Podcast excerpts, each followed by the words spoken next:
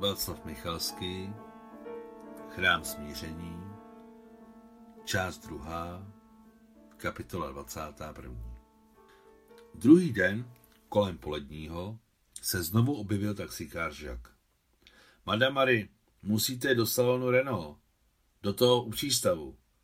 Musíte se zeptat na cenu nového auta, co nejzřetelněji, skandálně. A hlavně nezapomeňte si vyžádat majitel autosalonu. Mohu vám říci, jaká má Renault slabá místa? To není potřeba. Zastavila ho svojově Maria. To zvládnu. Jsem přece bývalý inženýr z továrny Renault. No to je mazec. Šilhavý žak málem pustil volant. To bych si o vás v životě nepomyslel. Tak dobře, zasmála se Maria. To znamená, že se vám budu hodit, protože jsem dobrý konspirátor. To slovo nepoužívat, madam. Žakovo zrušení bylo tak velké, že se dokonce jeho šilhavé oko vrátilo na své správné místo. A Maria, která si toho všimla, se zamyslela. Taková fajn věc, jen malinko a je to krasavec, a kousek a byl šilhavý. Jen kousíček a všechno jinak.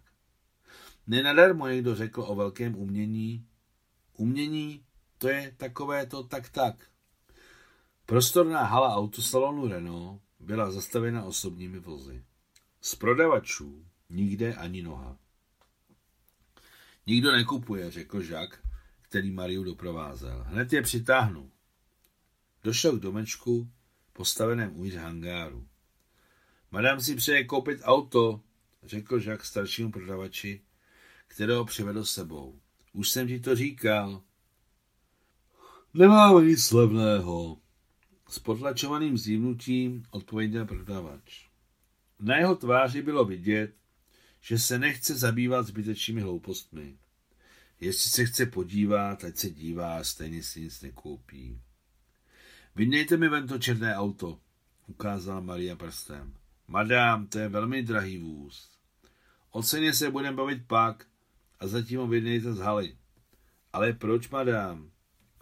A tohle má znamenat co? Zapištila náhle Maria. Je to tady prodejna nebo spící království? Okamžitě s ním věďte. Věďte, zavrčel prodavač. Musím od ní najít klíčky. A s těmito slovy se odvlekl do domečku. Hned za spícím prodavačem vyšli z domečku ještě dva zvědavci. Prodavač s obtížemi vyjel s limuzínou z natěstané haly. Myslel si, že si Maria sedne za něj a velmi se podivil, když ho požádala, aby uvolnil místo řidiče. Sedněte si vedle mne. Je to jeden z posledních modelů, madám, řekl prodavač, který očividně ožil, když vyrazili. Poslouchejte motor a prosím, není potřeba.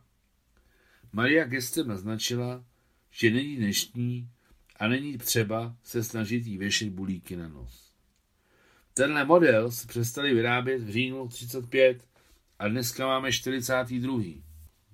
Podle toho, jak zákaznice nenuceně řídila, jak přidávala plyn a hbitě řadila, zkoušela brzdy, aniž by se prašili o volant, prodavač pochopil, že má před sebou ESO. Skvěle řídíte, madam. To je moje záliba. Slyšíte, jak klepe levý válec? Ne, škoda. Vraceli se mlčky. Když Maria zastavila auto u haly, přikázala, pozvěte se majitele. Ale možná je zaneprázdněn. Co znamená zaneprázdněn, když si to přeje zákazník? Fofrem! Objevil se majitel. Malý, kulatý, plešatý člověk s neklidnýma černýma očima. K vašim službám, Rusol. Proč prodáváte vrak? Proč děláte ostudu firemní značce? Sedm let starý model, levý válec klape. A když se budu dívat pozorně, má to deset dalších nedostatků. Nerozčilujte se, madam, odpověděl podlézavý majitel. Všechno dáme do pořádku.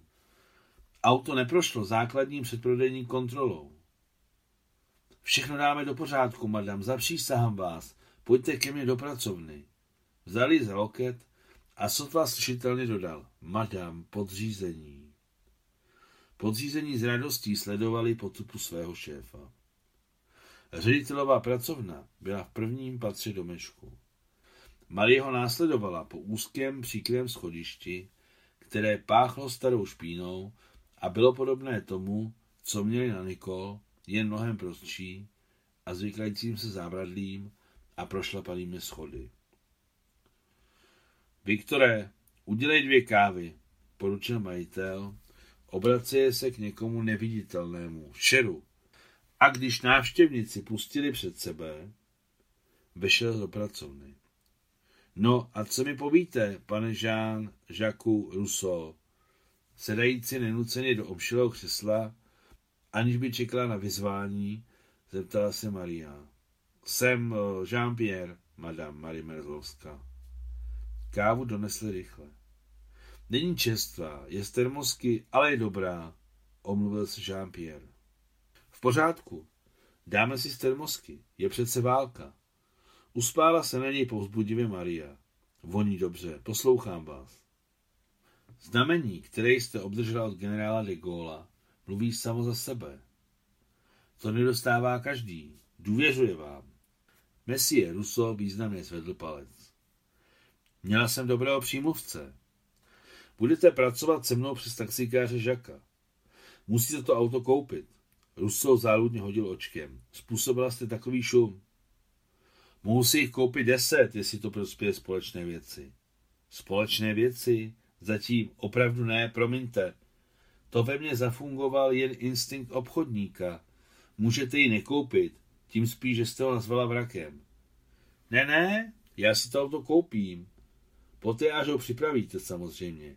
Důležité je, aby si mne všichni vaši lidé pamatovali jako zákazníci. Všechno musí být jako doopravdy. No to máte pravdu. Budete se mnou pracovat skrz taxikáře Žaka, zopakoval Russo. Maria kývla. Život ukáže. Ale ještě se s vámi chci poradit. Messie udal hereckou pauzu, Maria mlčela. Máte pevné nervy, usmál se. Mhouře své šibalské černé oči Jean-Pierre. Jiná žena by promluvila, ale vy jste mě mlčení přehrála. Mám dobrou hereckou školu. Přehraju kohokoliv. Podle charakteristiky vašeho granta víme, že jste chytrá, talentovaná, vzdělaná a to, že jste krásná, vidím sám. Ví se, že jste bohatá a máte pevné vazby v arabském světě. Můj přímluvce byl hodnocení velmi dobrý, řekla mírně vzrušeně Maria.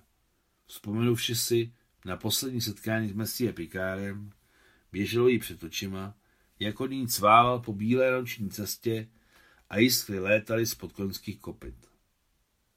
Když se vypravovala na pracovní setkání do autosalonu, upravila se a dobře věděla, že nevypadá vůbec špatně. Světlé krémové šaty s malým dekoltem, velký perlový náhrdelník na vysokém, časem ještě nepoznamenaném krku, krásně upravené zrzavé vlasy, hezky nalíčené oči a lehce namalované plné rty, plus živá mimika jí dělali mnohem mladší. Blízký východ ho velmi zajímá. Jean-Pierre opět významně zvedl ukazováček pravé ruky. Bez vysvětlování bylo jasné, že tím myslí de Gaulle. Nedávno poslal svého spolumaceného velvyslance do Sýrie. Osobně jsem velvyslance doprovázel na srskou loď, která se vozí palmové mídlo. Takové mídlo? Ano, to je dobré mídlo, znám ho, doplnila Maria. Tak jsem ho pořádně usadil na nákladní loď, nahlásil jsem to, ale vyšlo najevo, že angličané omylem tuto loď u syrských břehů torpédovali. Všichni se utopili. Taková hloupost. Škoda, budíš mu země lehká, řekla účastně Maria. Ano, Jean-Pierre stižka vzdychl a jeho oči na pár sekund ztratili své kouzlo, které v nich neustále zářilo. Byl to velký člověk, významný vědec. Příjmení, ostřel přerušila Maria. Příjmení? Všichni ho znají, Pikár. V posledním okamžiku Maria neudržela šálek s kávou, ale vylila ho jak na stůl, tak na své parádní šaty. Madam, káva na šatech. Musíte je posypat solí, tak to dělá moje žena. Viktore, pootevřel dveře pracovny. Rychle stůl, jak jakou? Normální, kuchyňskou. Nechte si svou sůl. Maria postavila, tedy fakticky odhodila, šálek na stůl. Odešla do tmavého kouta pracovny a otočila se zády. Už nic, mávl Jean-Pierre na sluhu Viktora, který se objevil na Prahu s celým pitíkem soli, mimochodem drahocené v té době. Jean-Pierre trpělivě přečkal, dokud se návštěvnice nedá dohromady. Váš přímluvce? zeptal se Ruso, když se vrátila ke stolečku. Maria kývnula. Odmlčeli se. Vrátíme se k práci, přerušila Maria mlčině jako první. Ano, vrátíme. Budete pracovat přes taxikáře Žaka. Je to zkušený bojovník. Máme taková pravidla, že každý musí znát jen jednoho. U vás jsme udělali výjimku. Příliš mnoho jsme toho s vámi spojili. Konec 21. kapitoly.